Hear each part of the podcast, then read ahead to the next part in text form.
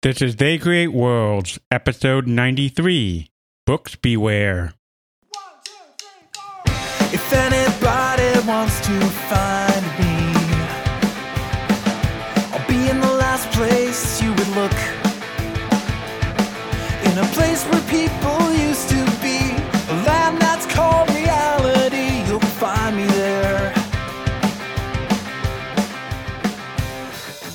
Welcome to They Create Worlds. I'm Jeffrey and I'm joined by my co host, Alex. Hello. Right after the heels of Summer Games Done Quick, we will regale you with a book because your eyes are probably just tired from just watching all of those video games. So we're going to just assail your ears with an audio rendition of all the books in video games. Right. In this case, uh, we are finally, for those of you listening to this in sequential order, going to be discussing the very, very short lived phenomenon known as bookware. Something that I don't think a lot of people are aware was actually a thing briefly in video games. Everyone knows about the big interactive movie fad that happened in the early 1990s when there was seen to be a collision between the interactivity of video games and the production techniques of Hollywood. But there was actually a period before that where the same thing was happening where book publishers were seeing what was going on with interactivity on computers and were like, hey, this could be a future for books. And so you had kind of a similar thing happen where you had a blending of computer game companies, book publishers, authors, all kind of coming together to try to create these great interactive narratives that were text based. And just as with the interactive movie thing, that didn't really actually work in the end. But it's it's an interesting little topic that doesn't get a lot of attention, probably the the most attention, and quite frankly, where a lot of my knowledge of this comes from is uh, from my friend Jimmy Maher of the uh, Digital Antiquarian blog, who is particularly interested in text adventures, and so explored this whole bookware thing in detail. But that's a lot of reading, so we're going to sum up some of that stuff and add a couple of things that he didn't talk about through the audio medium on this here podcast. Well, sounds good. And as you said, this doesn't relate to the whole Sillywood era that we covered before. This is actually something that's before the Sillywood era that was sort of like proto Sillywood. Sure, in a way. Because uh, we may recall that, of course, in the late 70s and early 1980s, when the whole personal computer revolution was getting started, the graphical sophistication on a lot of these computers was not very great. Uh, computers like the TRS 80 didn't even do real graphics, they did character based graphics. The Apple II did real graphics, but particularly in the very early days, those graphics were very limited because early Apple II computers shipped with very little RAM. You might only have 4K or 8K of RAM on your computer, which meant that you had to stay in what was called low res mode for your graphics because you couldn't have a screen that was particularly high resolution because, as we've talked about in some of our technical episodes, putting graphics on the screen takes memory. And uh, the Apple II had a bitmapped screen, which means that you were individually controlling each and every pixel that you were turning on and off. So if you only had 4K or 8K of memory in your computer, you couldn't have many pixels. So you had very large, blocky graphics. The Apple II obviously had more graphically sophisticated games than that as time went on, and that's because RAM came down in price. The uh, Apple II Plus was released. People started putting as much as 48K into their Apple computers. So then you could use the computer's high res mode, which uh, is not anywhere near what we would call high res today, but was high res for its time. The point of all of that being that it was very hard to do a very engaging graphical game in the late 1970s on these early computer platforms. So, text as a medium and as a platform for games was very important. That's why you got the rise of the text adventure, which, of course, had already existed on many computers even before it had existed on microcomputers for much the same reason. We've talked before about how even though a mainframe or a mini computer has a great deal of memory, by the late 1970s, these computers were being time shared, which meant multiple people, dozens, even hundreds of people were using the computer at the same time, which meant that that memory was being parceled out in very tiny slivers to each individual. So again, you couldn't do graphically intensive things even if you had a graphical terminal, which A, most computers didn't, and B, even those computers that did, most of those were character based as well, which meant that they didn't have a, a, great deal of graphical capability. That's where you get the text adventure, and we will no doubt cover the text adventure in its entirety in more detail at some point in the ongoing run of this podcast. But when we talk about bookware, we're not talking about all text adventures. All bookware are text adventures. All text adventures are not bookware. That makes sense. Yeah, absolutely. The text adventure grew out of Dungeons and Dragons. The very first real text adventure, there were some other text programs before that. There was Eliza, where you could play around with the parser. There was something called Wander that was kind of a proto text adventure, but was written in about 1974. But when we think of adventure games, uh, you know, it starts with adventure. That's the whole reason they're called adventure games, is because they're actually named after the progenitor of the genre. Adventure came out of two activities by the original author, Will Crowther. One of those was his caving. He, he liked uh, exploring caves. And the other was uh, Dungeons and Dragons, which he was playing at the time. With Adventure, what he was doing was merging his love of cave exploration and his interest in Dungeons and Dragons to make this game where you're exploring this underground space, collecting treasures, solving a small number of puzzles, and uh, occasionally having wandering random creatures that you had to deal with. Most of the early adventures were kind of done in the same vein as that game. They were usually treasure hunts they were usually taking place in underground areas, dungeons, caves, vast forgotten kingdoms, what have you. And the plot was minimal in these early games. I mean, Adventure doesn't even really have a plot at all. Even something like Zork which was much more complex than adventure and kind of carried the mantle of adventure into the microcomputer and uh, started making those programs popular on microcomputers. There's a little lore in Zork, sort of, uh, as those games go on, but there's really not a lot of plot. It's it's really all treasure hunts. So this is about as far from the concept of bookware as you can get because implicit in the idea of bookware is that it is following some of the conventions of books and one of those conventions unless you're getting into really crazy avant-garde stuff is that books have plots. So it's only really in the early 1980s that you start getting a little more sophistication in text adventures you get a few attempts at more complex happenings going on. Certainly, Infocom, the great text adventure master that put out Zork and many other games, was a big part of expanding what the text adventure could be. In 1982, they did a game called Deadline, which was a murder mystery game. So it wasn't so much a gathering treasure kind of thing anymore. It was more of a uh, traditional whodunit and they tried some interesting stuff there, like having other characters move around on their own and that kind of stuff. Whenever that was tried in text adventures, was incredibly buggy. It didn't always work right. You don't have objects. It's not graphical. You don't have objects that you're tracking. It's not object oriented kind of hard to move stuff around when all you have is is text. The game's basically having to keep track of, I guess, states. It's keeping track of rooms and it's keeping track of individuals and it's keeping track of states, which is a lot for a simpler microcomputer code of the of the time to to really keep going. But you know, you had some games with plot like that going on, and you even had some literary stuff going on. An Australian publisher actually got the rights to The Hobbit, and in 1982 put out a Hobbit text adventure, which was very complex for the time. It had some graphics, you know, pictures, still pictures, still a text adventure because all of your interaction was in text.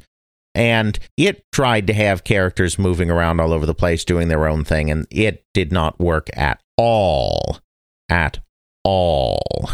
It was a very broken game. Thorin would continuously want to sit down and sing about gold and not do much of anything else. And it was an absolute mess. But it was extremely popular because it had that Hobbit branding on it. It probably sold uh, about a million copies all told across many, many different platforms, which was insane for the early 1980s. I mean, that was an insane number of units for a computer game in the early 1980s. So clearly there was something there. This computer game medium was becoming more robust, it was becoming more popular, and interactivity was something that looked very interesting. And so some of the major book publishers started taking notice of this and thought, well, maybe we can do something in this field. The first time that a book publisher actually got involved in computer games to my knowledge, was actually all the way back near the beginning. Uh, 1979, the book publisher Hayden, which was a very, very big publisher, decided to experiment with getting involved in computer games. We're not talking bookware at this point. But the other thing that we have to remember is that in the very early days, and we're talking very early, we're just talking the late 1970s here, disk drives were not yet common. By 1980, you know, pretty much everyone was getting disk drives for their computers. And when we're talking about disk drives here, we're not talking about your hard drive or something like that. Right. We're talking more like a floppy disk drive. This is before hard drive. This is before USB sticks, all sorts of things like Right. that that we have ubiquitous today. You had everything and your life on a floppy disk that was actually floppy. Yes, a five and a quarter disk. Hard drives were really not a thing for most people until the very end of the 1980s and the very beginning of the 1990s because those things were expensive, is basically why. So, right, no computers had, no microcomputers, I should say, had hard drives in these days. When we're talking about disk drives, we're talking about floppy disk, and uh, we're talking about floppy disks that are not particularly high capacity. So, for more complex games, you're talking about having four or five discs and insert disc two, insert disc five. Those were fun times. Oh, yeah, especially when you had 756K floppy disks back in the day. Exactly. We're not even talking about the uh, relatively luxurious amount of memory afforded by a 1.44 megabyte high density three and a half inch floppy. For the serious floppy connoisseur. That's right. But we're talking even before floppy disks now uh, were very widespread because disk drives of any kind were ridiculously expensive back then. So putting programs into computers was done via cassette tape or via just typing in programs yourself. Uh, you know, there were a lot of type in listings in magazines, early magazines like Creative Computing and uh, Soft Side. You also had uh, books. Uh, we talked about 101 basic computer games when we were talking about kind of the spread of, of early mainframe and mini computer games. You had people actually publishing books just full of type in listings as well. So Hayden saw this and it's like, hey, you know, there are programs in magazines, there are programs in books. This seems like something that we should be involved in. We publish books. Yeah, so they decided to start releasing their own books of programs. Uh, the most prominent thing that they published uh, was the early chess game Sargon, that was one of the very popular early chess games in the late 70s and early 1980s. Uh, they didn't create it, it was independent developers, but they published it. And then they very quickly moved from that to starting to offer programs on disc as as well, or on cassette tape and then on disc as well. And they ended up buying out uh, one of the early major publishers, a company called Programma, continuing to run that for a few years. So that was kind of the first time that a book publisher got involved in this new area. But you know, we're still not talking about bookware. So it's kind of this confluence of publishers are looking at this as being something similar to their own business because games are coming out in magazines and books and we do magazines and books and then, you know, it's relatively simple from there to get into tapes and floppy disks. So you have that going on. You have text adventures being done that are becoming a little more complex and a little more literary, and even sometimes, as in the case of The Hobbit, acquiring some license to an actual already existing literary work. And so when you put all that together, you get a situation where book publishers are like, okay, this is something that I can do. This is uh, an area that we have some expertise in. So in, in the mid 1980s, most of the major publishers actually started their own little computer game divisions. Random House had one, Bantam Books had one, Simon and Schuster had one. These are some of the big publishers in the field. Their works were usually pretty slight and not very interesting. We're really not going to discuss what was going on on that side of things, kind of the book publisher side of things. But at the same time, that the book publishers were coming into games from that end, you had game publishers that saw the potential in interactive fiction to be something greater and we're starting to move in a more literary direction as well. And that's really what we're going to focus on in the rest of the episode. So, what would be the first game that came out that would be classified as bookware? What's the first thing where a publisher said, All right, I saw all this stuff that came out before. I want to put out my own game. Hey, author, give me Thing. Right. So the the first games of that type, of that specific type, because like I said, I mean, The Hobbit you could probably call bookware, and that was 1982.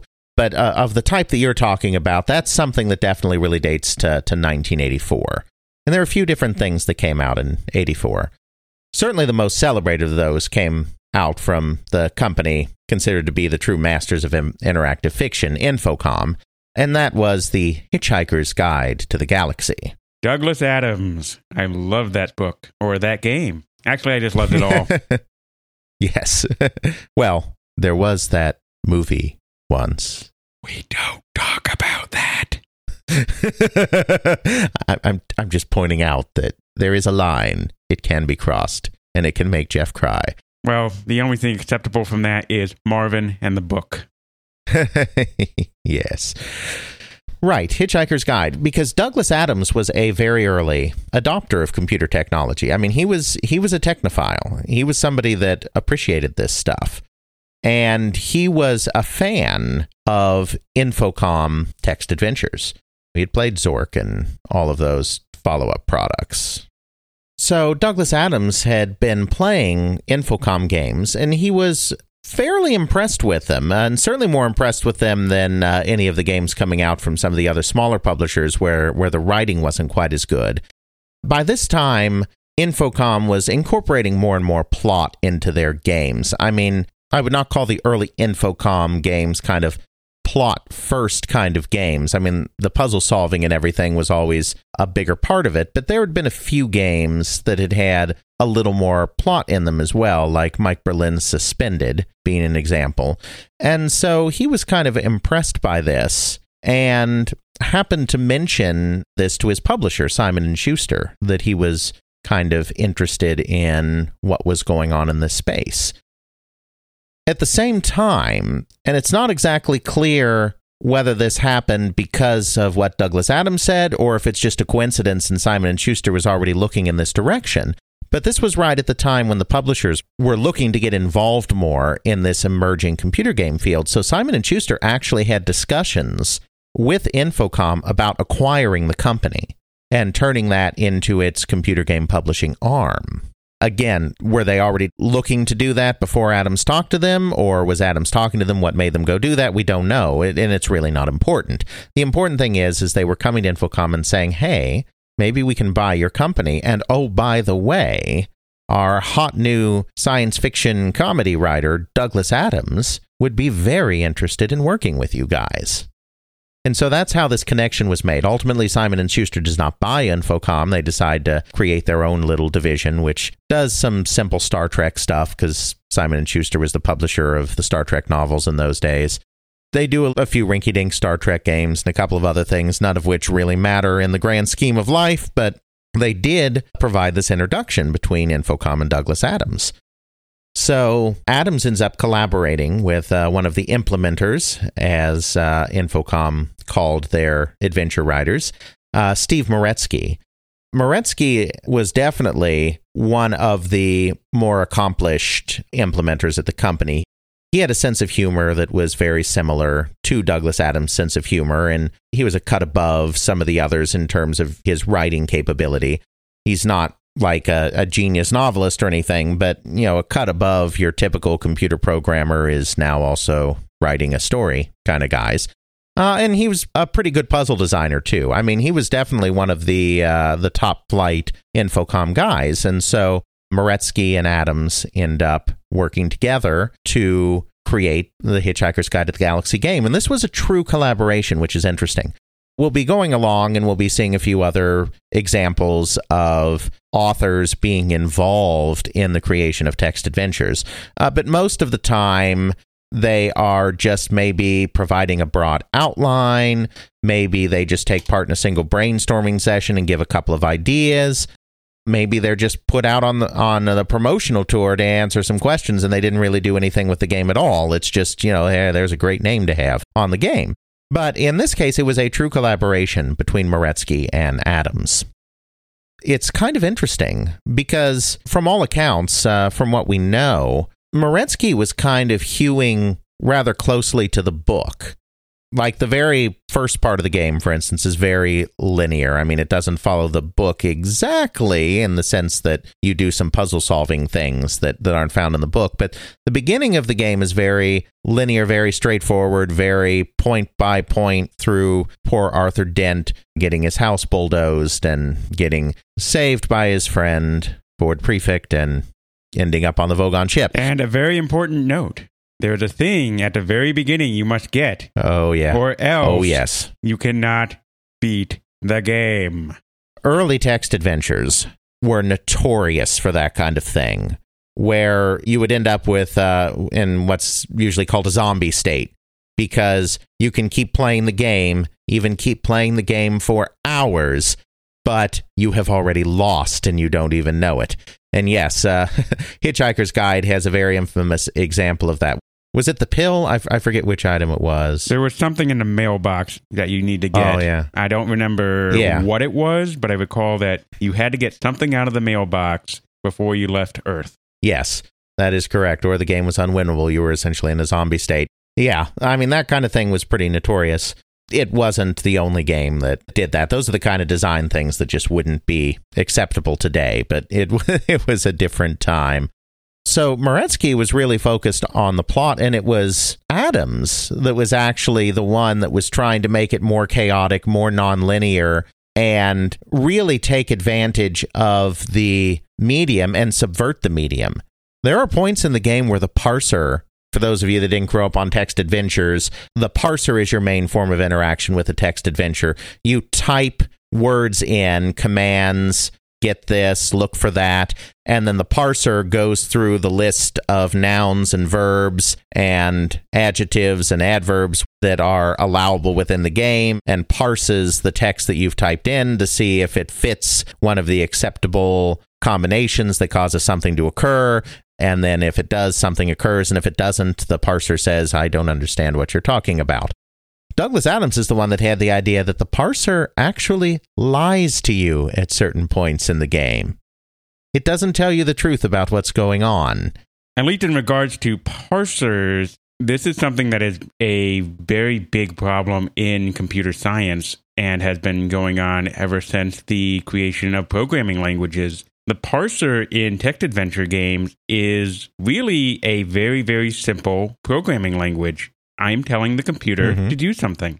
If I don't insert the correct commands into the computer, it's going to throw up its hands and go, yeah, I don't know what you're talking about. What do you mean you want to open the door? We don't open the doors here. You must ajar the door in order to make it work.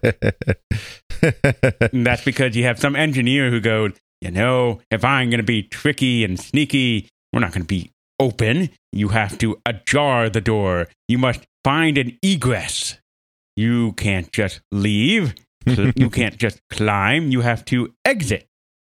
Words like that. So the problem is, is that you have a need for essentially a thesaurus for all the synonyms to various different words. And with these older text adventure games, The amount of memory we have in order to have that thesaurus is really, really small. So your subset of allowed words is really, really small. I remember playing Leisure Suit Larry. Why a 12 year old would be playing Leisure Suit Larry, we'll not get into that. But the important thing is, is that you try to play it and the parser goes, I don't understand what you're saying. Get in the taxi. Enter the taxi. Climb in the taxi. Oh, I'm just about to type get in. Okay, fine. Whatever. You bloody parser. Right. So the parser, which was the main form of interaction in a text adventure, could be a very clunky interface. And riffing off of that, the Hitchhiker's Guide parser actually lies to you sometimes about what's going on or about what you can do, kind of a subversion of this idea that parsers are difficult to uh, work with sometimes. And that was entirely uh, Douglas Adams' idea. That was his idea to kind of subvert. He was actually the more daring of the two, which uh, is unusual in these author programmer combinations. Usually it's the author that doesn't really understand the limitations or the unique capabilities of the computing platform, and it's the programmer working with him that has to bring him along and kind of expand his mind. But uh, in this case, it was Adams doing a lot of that. Of course, uh, trying to get this game together as a collaboration did create some problems because games need to be released. Games have deadlines. What? Deadlines for games? That's heresy. That's how we go down the line all the way to having bad games put out by those evil corporate overlords. I'm sure you're familiar with Douglas Adams's view on deadlines. What deadline? There is no deadline. well, no. The famous quote from Douglas Adams is uh, I love deadlines. I love the whooshing noise they make as they go by. Douglas Adams was notorious in his life for never finishing projects on time, for just getting caught up in other things and lacking inspiration or this or that and never finishing things. It was a bit fraught at the end getting the, the game finished. They finally had to lock him up in a hotel to kind of get the final part of the game worked out with Meretzky, but they did. They finished it. And it was released in 1984, and it was an absolutely massive hit. It sold a couple of hundred thousand copies, which was humongous for the time and really stands as one of the best, probably the best example of a bookware product. And really, no surprise that the best example would come from Infocom, which was really leading the way in text adventures. It's not a perfect game. We talked about that one zombie state already that you can get into. It is generally considered to be one of the absolute hardest text adventures ever made, full stop period. It's hard. Yeah, this game was insanely hard. I've tried to leave Earth, but I die a lot. and I just give up. Yeah. After that, it gets even harder. I mean, the most infamous puzzle in the game, and uh, I won't go through the whole puzzle, but the most infamous puzzle is the Babelfish puzzle. Once you get on the ship, on the Vogon ship, of course, in the book, Ford just hands him Babelfish and is like, hey, stick this in your ear. But in the game, there is actually a series of puzzles that you have to solve to be able to corral the fish to, to get it in your ear so that you can understand language. I mean, it's crucial to continuing in the game. And there is this very complex and precise series of things that you have to do in order to get that babelfish. And that is the spot that separated the uh, overly intelligent people from the rest of us, the super geniuses from the rest of us. There were even T-shirts made, you know, by people saying, you know, I solved the Babelfish puzzle in Hitchhiker's Guide. I mean, it's it's notorious. So it was a hard game, but it was a clever game. It the way it did things like subverting the idea of a parser and the unreliability of a parser were really quite ingenious. The kind of metaphysical idea, the philosophical idea of tea versus no tea and having both tea and no tea at the same time, which was part of another puzzle, was was really quite clever and subversive. There's a lot of interesting stuff going on in that game, uh, but it is also very hard. But yeah, that's one of the very first examples of this bookware thing, and, and also one of the most successful. It's kind of all downhill from there. Kind of funny to think that the most mind numbingly hard thing as far as a adventure game is the high point, not the low point. Well, you know, text adventures are kind of a weird genre. I mean, they're dead today, other than very niche fan communities. I mean, there there are kind of homebrew text adventures that are still made, but as a true commercial medium, they died out in the early 1990s. And I mean, they were no longer even before they died out. I mean, they stopped being really relevant by the end of the 1980s and then limped along for a few more years. It attracts a certain kind of person, I think.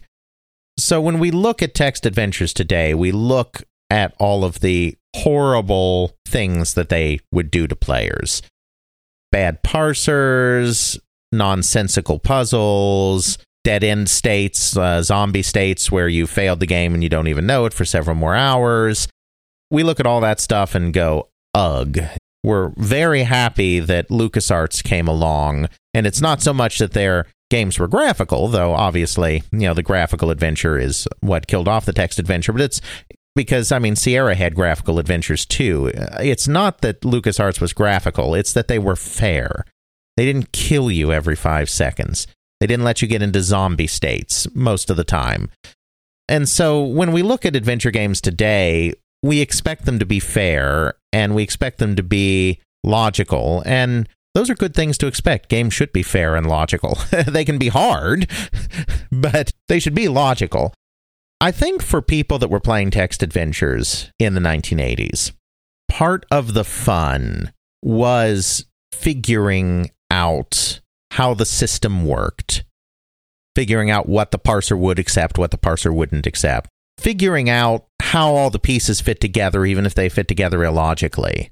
And spending hours upon hours upon hours just trying to to solve this game was considered fun and it wasn't necessarily considered annoying when you got to a puzzle that didn't make sense or you realized that you have to replay a few hours because something fell apart they weren't meant to be played in necessarily marathon sessions. They were meant to be played for a few hours. Then you go away, you do something else, you mull things over in your head, and you come back to it, and you're like, "Oh, okay, let me try that now." And you get the this rush of excitement because you've thought of something else new to try, and you go back, and maybe you only play for another ten minutes as you try this new thing you're doing and then go away again. But you know, it was kind of a different way of interacting with a computer game, I think. I think it's very much the case of the journey, not the destination. I really Right. enjoyed the journey. A lot of games back then were a lot slower paced. Life was a lot slower paced than it was now.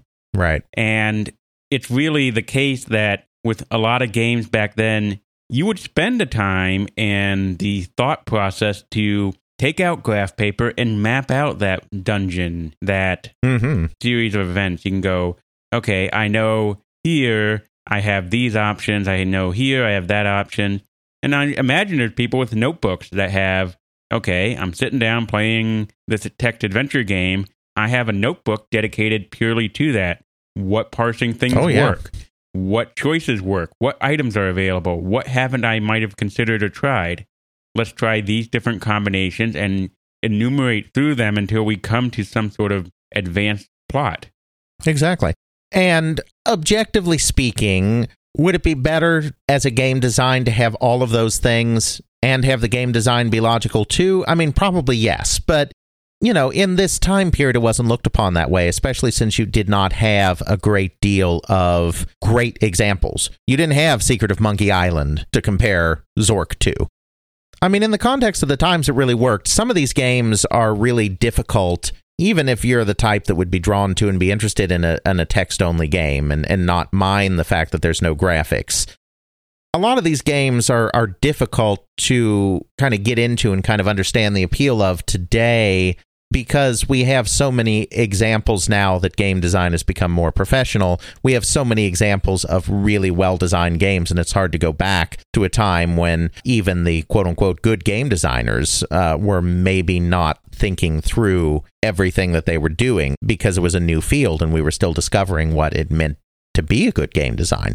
But at the time, that kind of difficulty and illogic and repetitiveness even of having to start over the game you know that was not necessarily looked upon poorly by the people who were interested in in these kind of products. So, yeah, Hitchhiker's Guide is is a game that is is very difficult and would probably be very frustrating to most modern gamers. But at the time, I mean, it was considered a, a stone cold classic and it sold very, very well. If you want to play it, I will throw into the show notes a link to the BBC 30th anniversary version of it where you can play. I will also throw in a walkthrough. You will want to have both. Trust yes, me. Absolutely.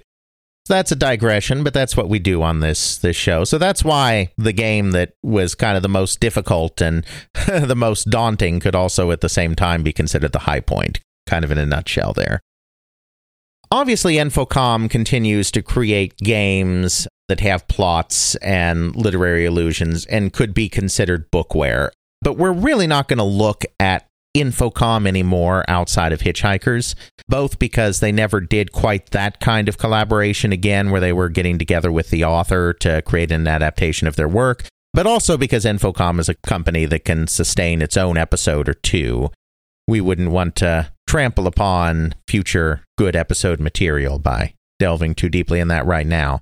So, outside of Infocom, there were two other computer game publishers that really embraced this idea of bookware. The first of these companies was a company called Synapse, which was founded in 1981 and was one of the very first companies that really focused on the Atari 8 bit line of computers, as opposed to the Apple II or the TRS 80 or the stuff the Commodore was doing. This is a bit of a, a digression again, but just really quickly. When the Atari 8 bit computer was first released, it's released in 1979, Atari and Warner, because Warner, of course, is the parent company, thought that they wanted to have a closed system. They thought that they wanted to basically provide all of the software for that computer themselves. Probably a little bit because, of course, they were a video game company first and foremost. They did the VCS, and on the VCS, they provided all the software because this was before third party publication. Obviously, you already had the idea by 1979 of third parties creating programs on computer platforms. But I think some of that console sensibility kind of leaked into what they were doing on the computer end. And so they didn't like strictly make it a closed system, but what they did is they didn't really publish manuals that gave a very good idea of what the computer did. You didn't have processor calls and really detailed schematics of how all the parts of the computer link together and all of the kind of things that you kind of need to make a computer do anything. And since a lot of the chips in there were custom chips, it, it used an off the shelf processor, but the graphics and sound chips were all custom chips created by Atari itself. It's not like there was a third party manual that you could pick up to figure out how the chips did the graphics. it was a two chip solution for graphics as well. You had one chip that did the backgrounds, and you had uh, the other chip did the sprites and the color for the backgrounds. So there was a complex interaction between the processor and two graphics chips. And so if you didn't have detailed manuals that kind of told you how all of that fit together, you couldn't really do much. So, in the first couple of years of the Atari 8 bit computers, there were very few third party products made for it. Atari was obviously releasing games and word processors and productivity stuff and educational stuff and all of those areas, but there was very little third party stuff because you couldn't get a handle on it.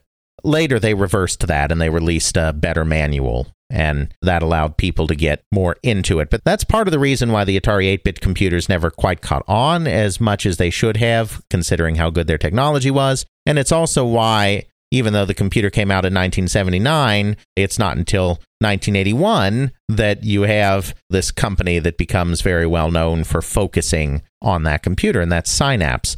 Uh, it was founded by uh, two guys, Ihor Wolosenko an immigrant. I think his family was from the Ukraine, if I remember correctly. And Ken Grant, who was the more technical guy between the two. Now, this Synapse isn't the same thing as the one associated with Blizzard, right?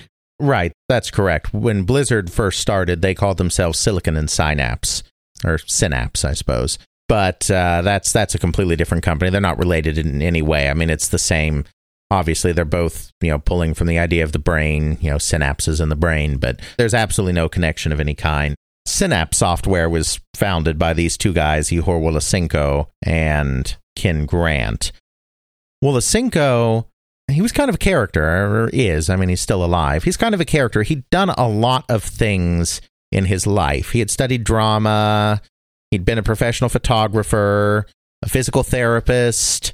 He did self help stuff involving Tibetan Buddhism. And, you know, it was the late 70s. There were some weird self help things going on then.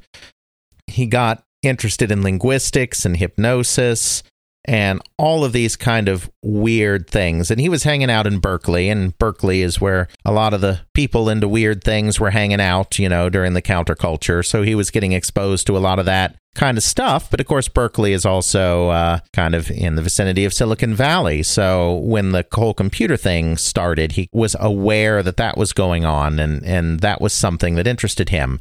So he went uh, to a computer store and was looking at the computers there and uh, he purchased an Atari 800 because of Star Raiders, which was a common story.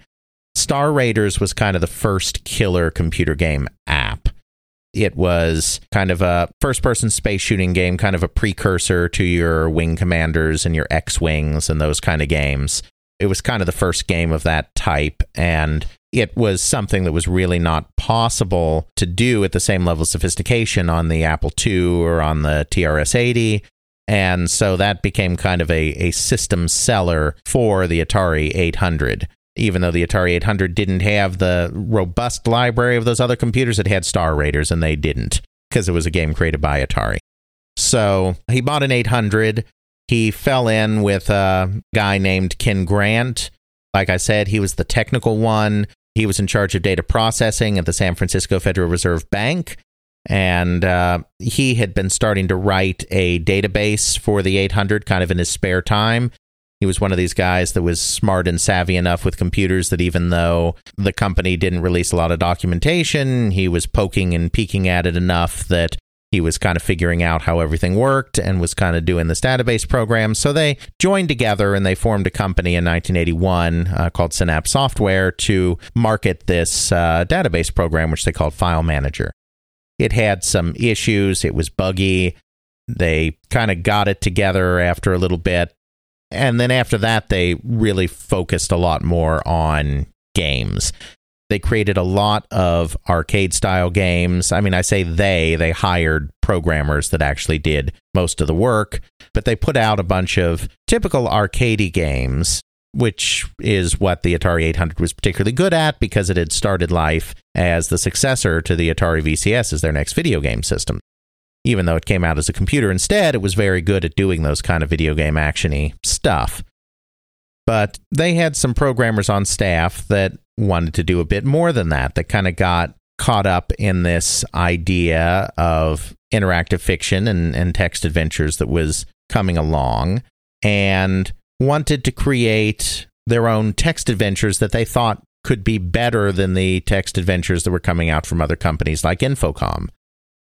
In hindsight, that ended up being a bit arrogant because they never did really quite come up with a system that was as good as the system Infocom was using. They even named their parser BTZ, which stood for better than Zork, though the Synapse parser was never really as good as the Infocom parser. That was didn't quite work out that way, but they they had aspirations to create a text adventure system that was better than what Infocom was doing. So that's what the programmers wanted to do, particularly Catherine Mataga.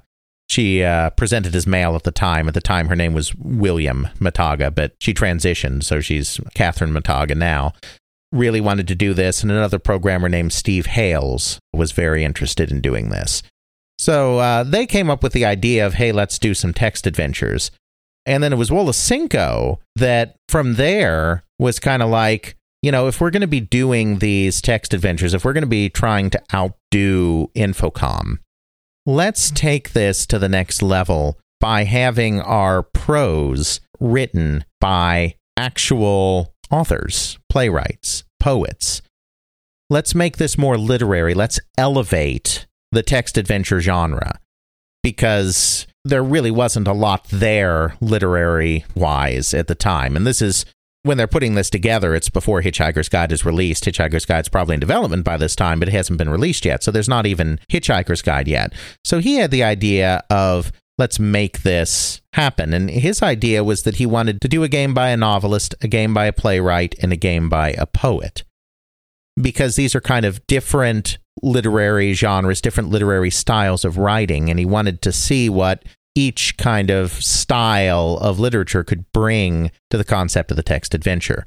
They didn't really end up getting a playwright or a novelist. I don't know if they approached people and people just weren't interested or if they never got that far. I don't know all the details there, but they did get their poet. And their poet was a guy by the name of Robert Pinsky, who was a very famous poet. He was actually the poet laureate of the United States for a time in the in the 90s and 2000s after the period of time when this game was written. But even at that time, he was a well-regarded poet. So they approached Pinsky about doing a game with them and he was very interested in this because as a poet, he's very interested in kind of the structure of words, right? Because I mean there's poetry is the most structured form of writing and I think, from what I can tell from interviews and whatnot, Pinsky was very interested in the idea of how interactivity kind of completely alters the structure of how you approach a literary work. And so he was very enthusiastic about this idea and was brought on board. And uh, this was, again, a true collaboration in this case. Steve Hales was the programmer but the writing was done by Pinsky, and he was very enthusiastically contributing the writing. It was actually kind of interesting because part of what intrigued Pinsky about the idea of doing a game is that it was entertainment. He wanted it to have a literary quality to it, he wanted it to be a bit lyrical, but he wanted it to resonate as an entertainment property, not as some great work of inscrutable art. And so he was kind of making it more lowbrow, more game like.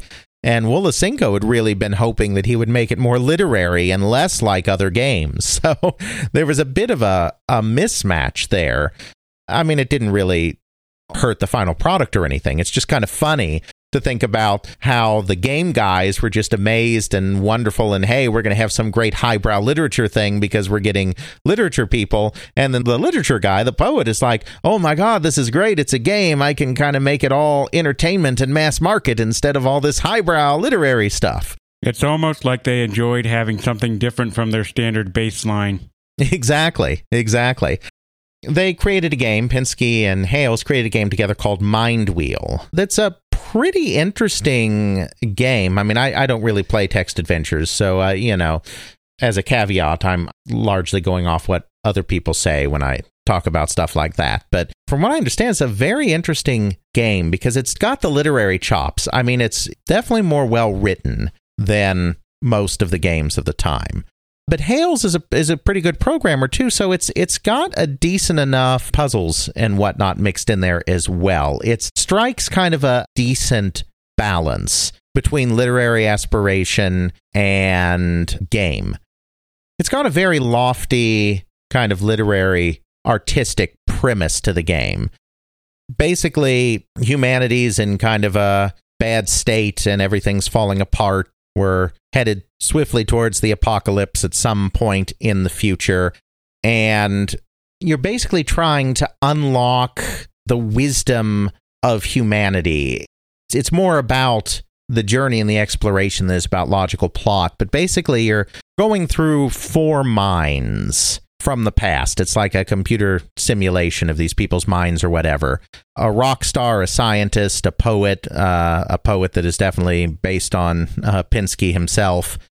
And by moving through these minds and discovering aspects of these people through these minds, you end up finding this kind of mysterious being called the Cave Master, who was like the first human that developed important things like making fire and cave paintings and all of this early stuff that allowed us to start becoming humans instead of creatures or whatever. I thought it was the Greek titan Prometheus who was supposed to bring us fire from the gods. yes.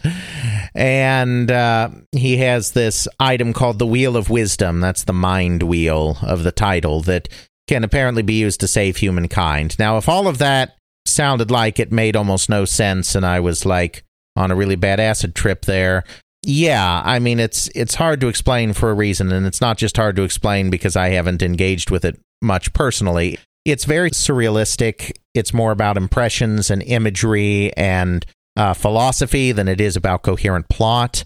Very much something that a poet would come up with, I think. It strikes me as very philosophical, very abstract, something that you need to ruminate on in order to really understand what it's trying to communicate. Right. So that was another 1984 game, Mind Wheel.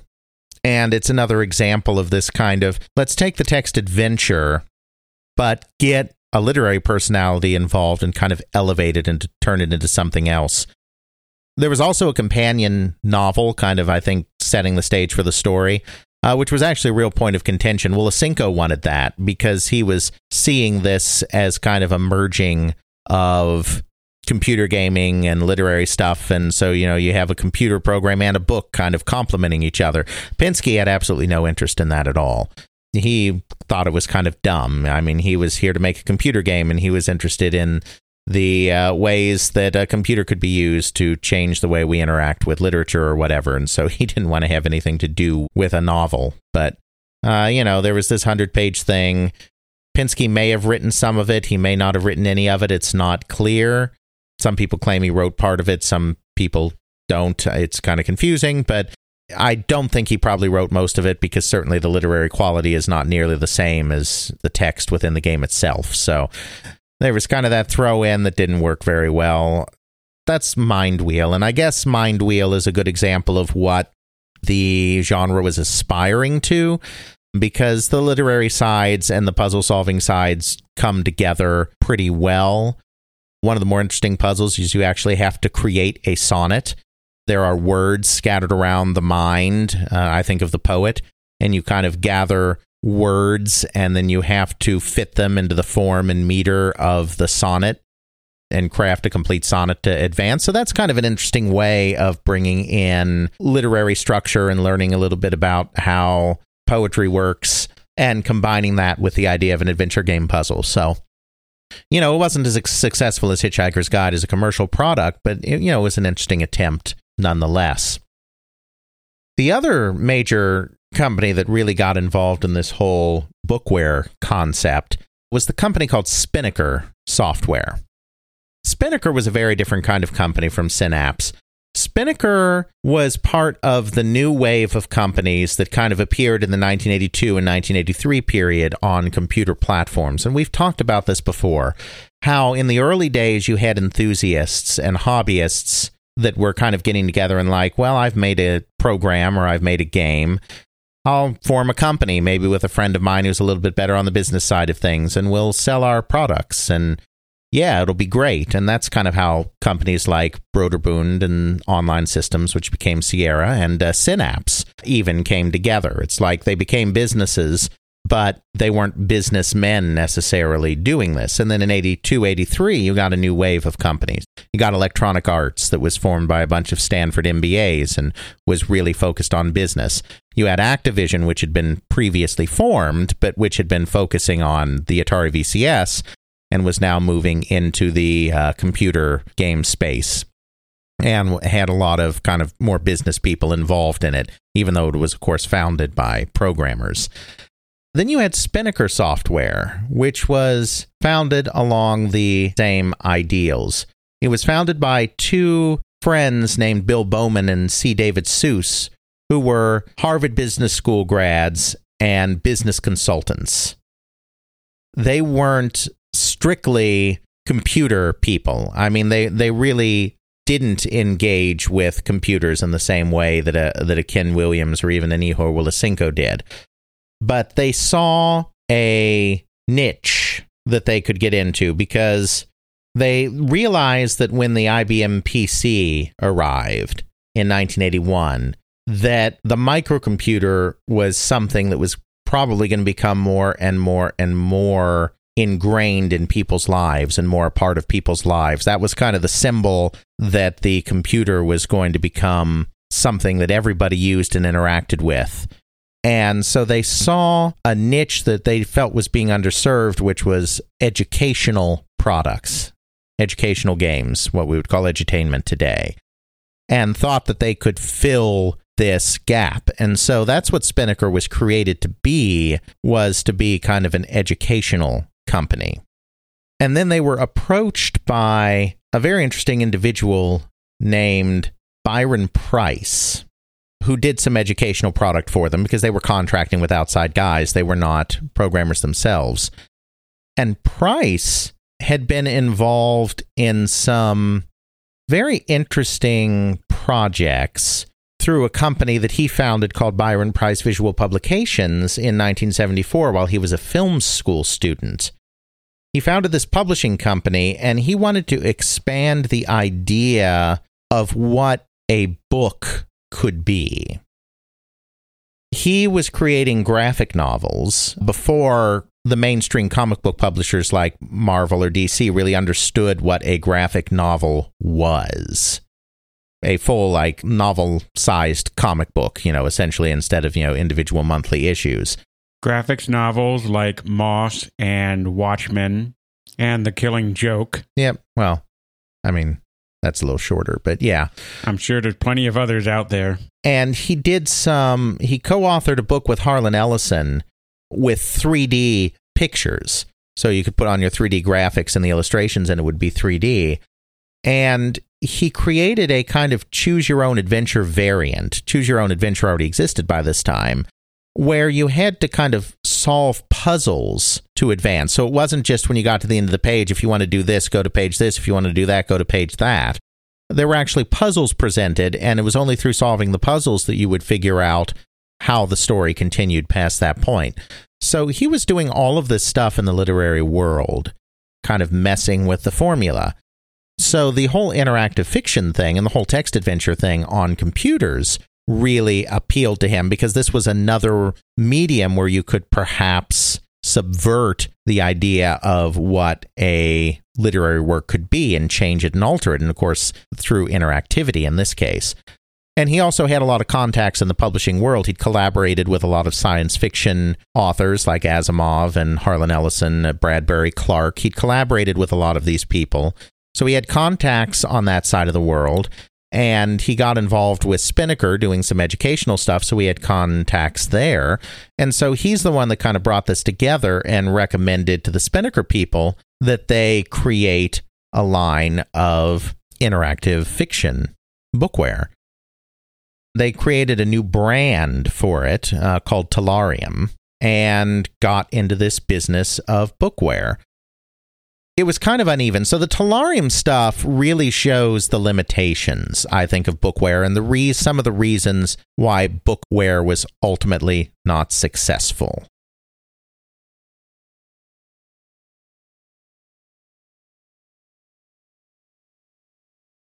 Where this mysterious ship shows up in our solar system, and then people go up to investigate and figure out what the heck's going on with this thing.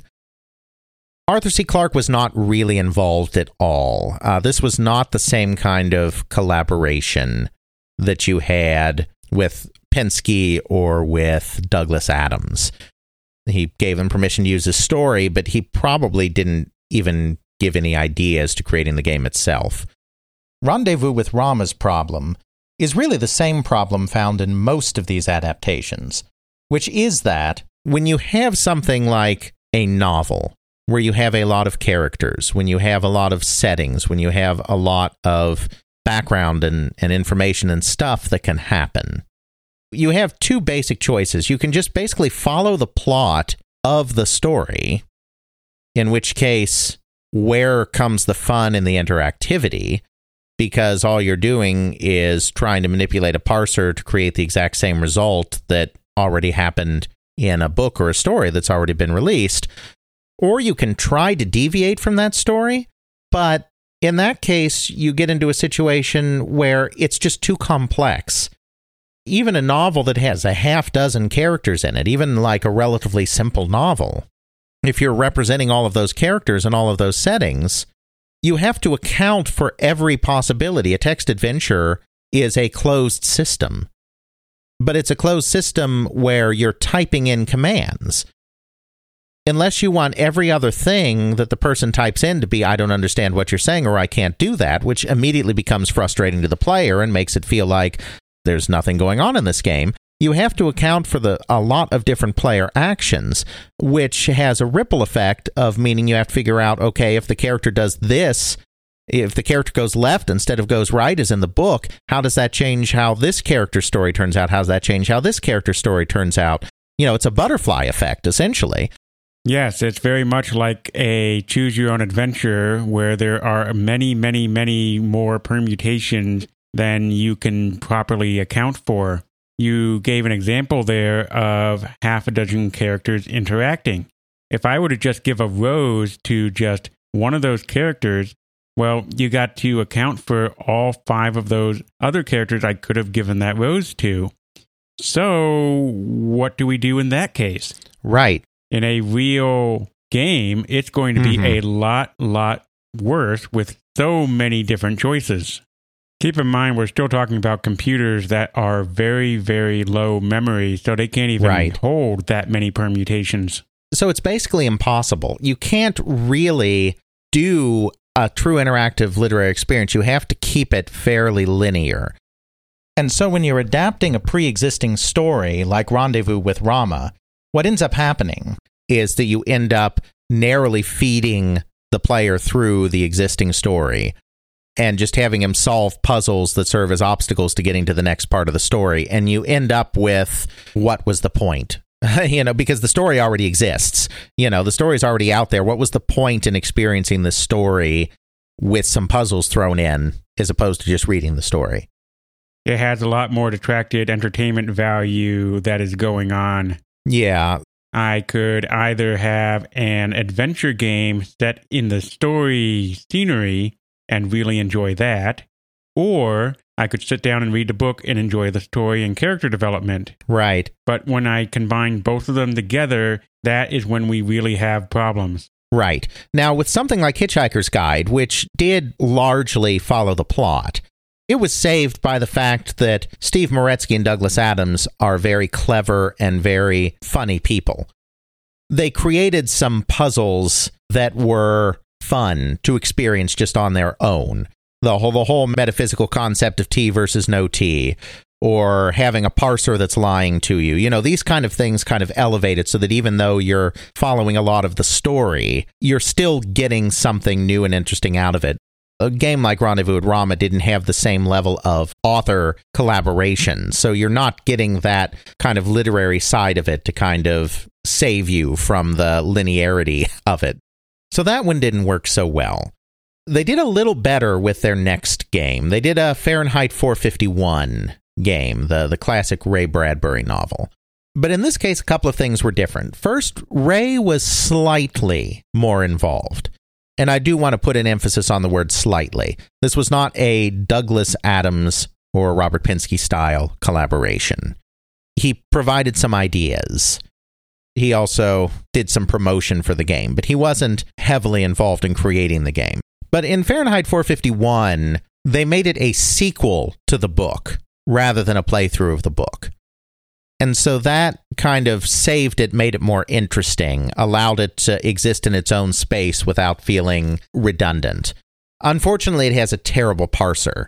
You know, that's the other side of things. The really hard part about doing a good bookware product is that it's hard to find a really good writer, but it's also hard to craft a really good parser. Creating a parser that actually works well is probably one of the hardest tasks in programming a video game. I mean, trying to program complex AI is certainly even harder than that, though. Uh, I mean, a parser is kind of, in a way, a limited form of artificial intelligence. But I mean, compared to programming animations or physics or some of the stuff that goes into a graphical game, crafting a parser that really works is probably just as hard, if not harder, than some of that.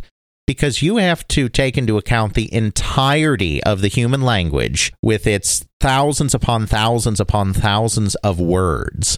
Try to narrow that down and figure out and get inside the player's head and think about which words the player is most likely to use to accomplish particular actions.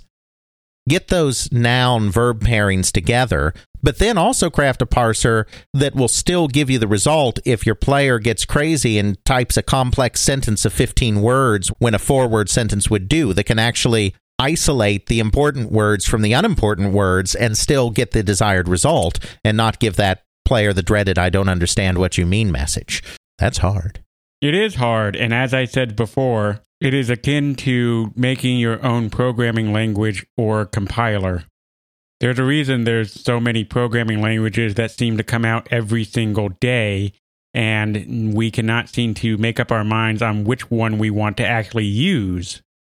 Part of the reason for that is all of the various things that need to be special cases. Lula comes to mind as an example. It is really, really hard to come up with a parser that is universal. There is a reason that we have different languages for different goals C, C, Python, Mathematica, Lua, so on and so forth. There are so many languages out there it becomes a nightmare to just try to understand it all. We say the human language here, but really what we mean is the English language in the Western culture. Mm-hmm. I can only imagine the horrors of just trying to understand this in German, French, Chinese, Japanese, Arabic. Any other language, it's going to be such a challenge and so many trials and tribulations to really get it to work. Absolutely. That's the Telarium line. I mean, they did a couple of other games as well. It was never really all of that successful. It kind of stands as an example of why merging together literary aspirations and programming aspirations and game aspirations is very hard. That's a very unstable tripod, and it's one that's almost impossible to get to work right. The one final game that I want kind of want to cover, which is interesting. So Robert Pinsky is probably the biggest literary figure that ever got involved in this whole bookware thing. He became a poet laureate. I mean, poetry doesn't necessarily have the mainstream pop appeal as some other things. Becoming poet laureate's a pretty big deal. So he's probably the biggest literary figure. After that, you know, the next two biggest would be Douglas Adams and then a science fiction writer named Thomas Disch. Thomas Disch, I don't think is a very well known science fiction author today, but he was part of a new wave of science fiction authors that appeared in the mid 1960s. Roger Zelazny was probably the, the biggest one of this group, but Disch was amongst this group as well who burst onto the scene with kind of a new, more, I don't know how exactly to put it, but less plot driven science fiction and more character driven. They kind of really elevated science fiction in a way with kind of more realistic and more grounded characters and plots and ideas, even as they still had futuristic stuff going on as well. Less pulpy, really. And Disch was one of these guys, but he was kind of the darkest of the group. He really got into the whole dystopian thing and the whole humanity is doomed and the future is not going to be this great utopia. I mean, he was you know, dystopian stuff is is far more common now, but when he was writing in the 60s and 70s, I think there was a lot more of a, of a hopeful bent to science fiction, or at least, even if not hopeful, at least this idea that the future was going to be this shining, bright, futuristic, technologically amazing place as opposed to some kind of destroyed hellscape. he didn't quite hit the same commercial heights of a Zelazny or some of the others that were coming along in that period. And by 1980, he was kind of washed up as a science fiction author just because his kind of unrelentingly bleak way of depicting the future was really no longer interesting to people. I mean, it just, depression doesn't often sell. He was kind of at a crossroads in his career. And at this time, Harper and Row, another one of these big publishers, was thinking of getting into this whole bookware thing because you know after games like Mindwheel and Hitchhiker's Guide came out, it's like oh wow, you know there really could be something here. This could be the new wave of literature, and we as book publishers need to be involved in that.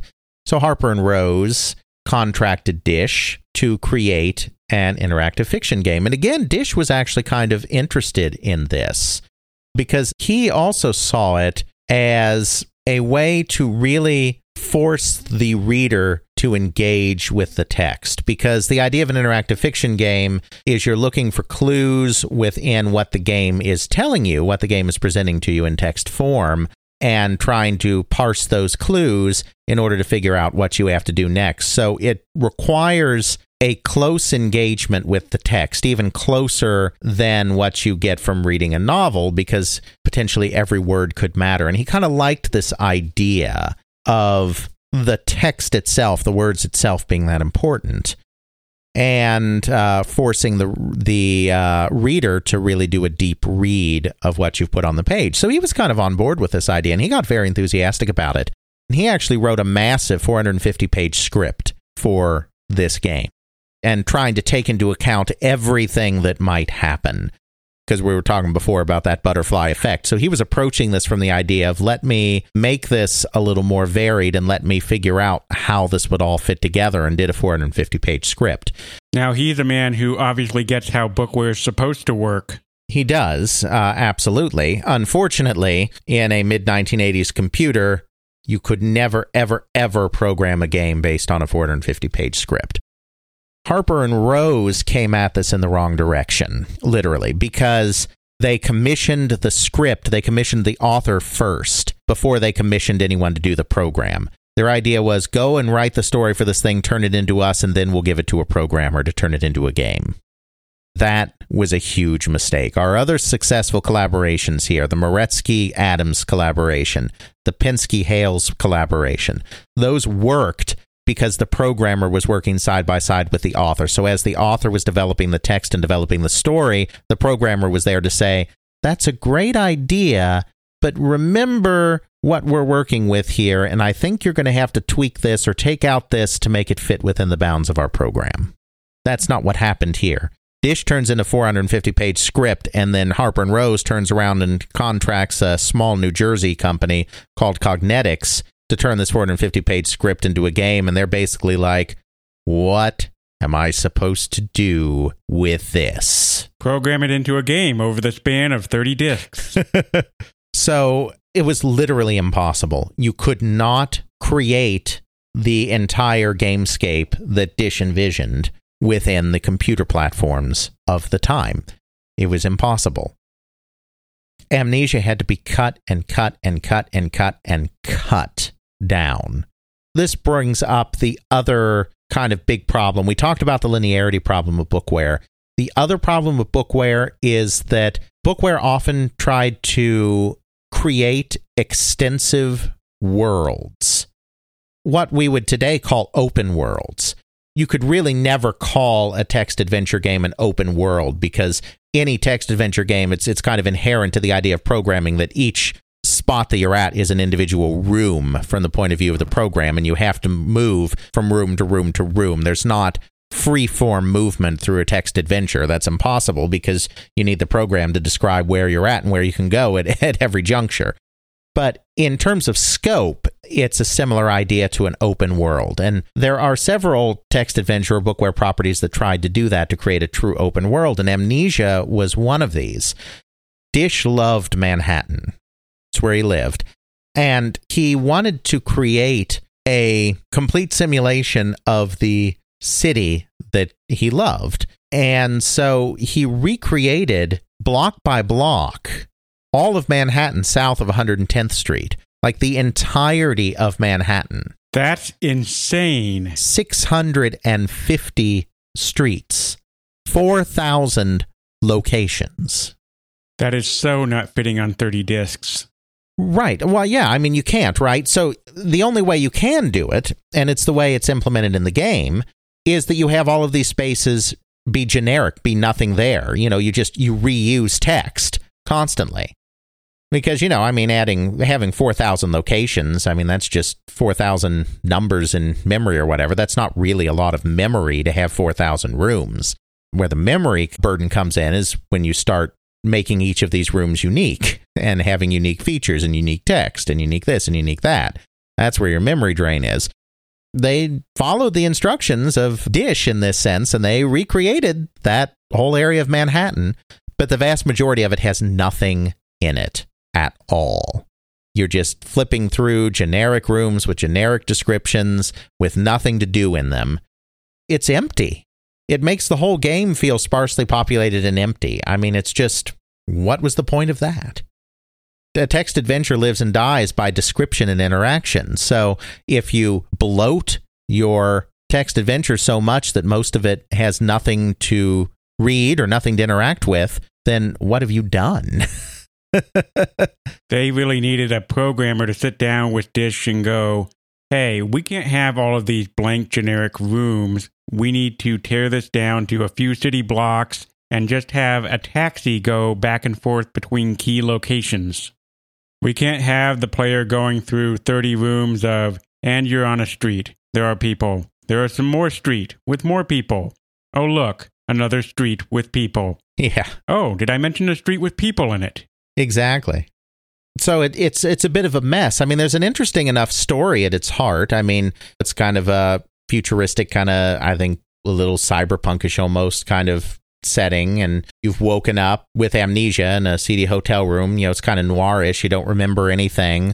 But someone's out there is trying to kill you and you're wanted for murder in the state of Texas and you don't know why. And so you have to go and figure out who you are and what happened. And yeah, it's an interesting premise. It's an interesting story, but it's completely ruined by this world that is just big and empty because he made too big of a script and uh, then it had to be uh, cut, cut, cut and bastardized to get it to fit into uh, an entertainment program. So the whole thing ended up taking a long time and costing a lot of money. Harper and Rose decided they didn't want anything to do with this. They decided we're not doing this. No, go away. So actually, Electronic Arts of all companies ends up being the ones to publish it.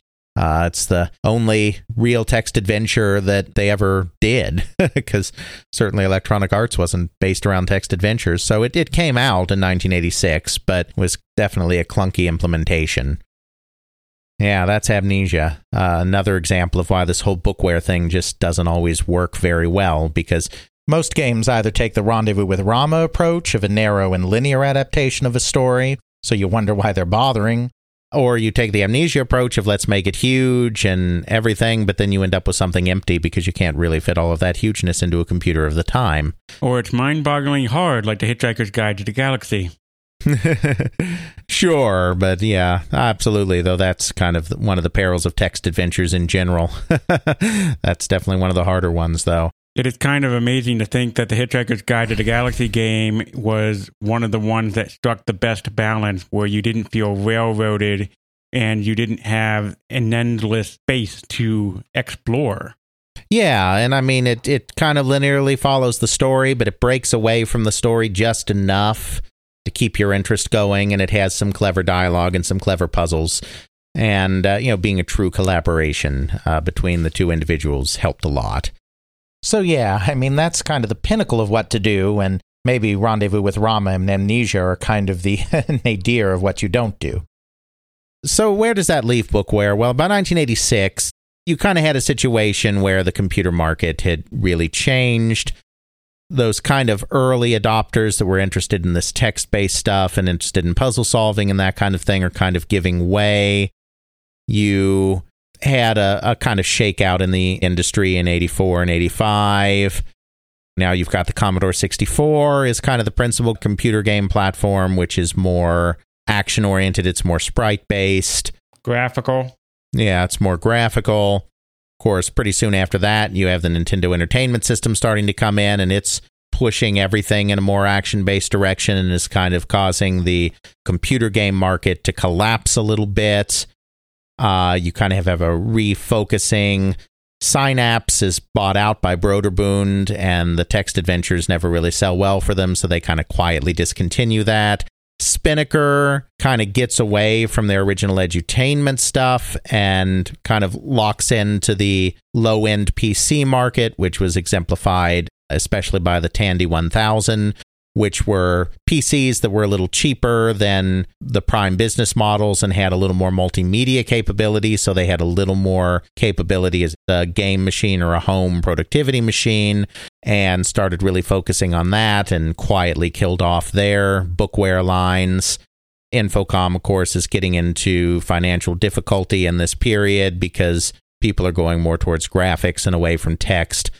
So the whole bookware thing just fades away. There's no spectacular collapse of it, but after 1986, it's pretty much gone. I mean, it was really something that was probably never going to happen. I mean, interactive movies failed in the sense that having actors on screen that you have limited interactivity with doesn't work very well. But I mean, we still make interactive movies today, so to speak. It's just that they're far more interactive because they're with polygonal characters that are nearing photorealism. So, I mean, a lot of what we do today is, in that sense, an interactive movie. I mean, they don't follow the conventions of an interactive movie genre, but the idea of merging story and interactivity together in a graphical medium is is what most video games are about today bookware was really something that was never going to be a thing. Once the computer reached a certain level of graphical sophistication, really it's a visual medium. It was going to go visual. It wasn't going to stay in books. There's nothing inherently necessarily valuable about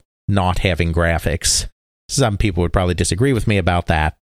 So yeah, I mean it, it just kind of fades out at that point. But it's it's kind of interesting that for this brief period of time there was this idea that hey, this is going to be the future of literature and we all need to get involved. Within two years, they figured out, oh, wait, we were wrong. And it was done. More of a historical footnote than anything. Absolutely. But we're all about those historical footnotes here at They Create Worlds. That's right. So, what historical footnote shall we delve into in our next episode? Well, now that we've delved into this whole literary thing, why don't we move back towards a more action based area of the industry? One of the major computer game publishers that we haven't covered at all yet, but we have mentioned many, many times in passing, is Epyx. Epyx is kind of interesting because it's one of these companies that bridged the gap between the pre and post crash computer game industry, pre and post video game crash video game industry, but kind of did it in the opposite order.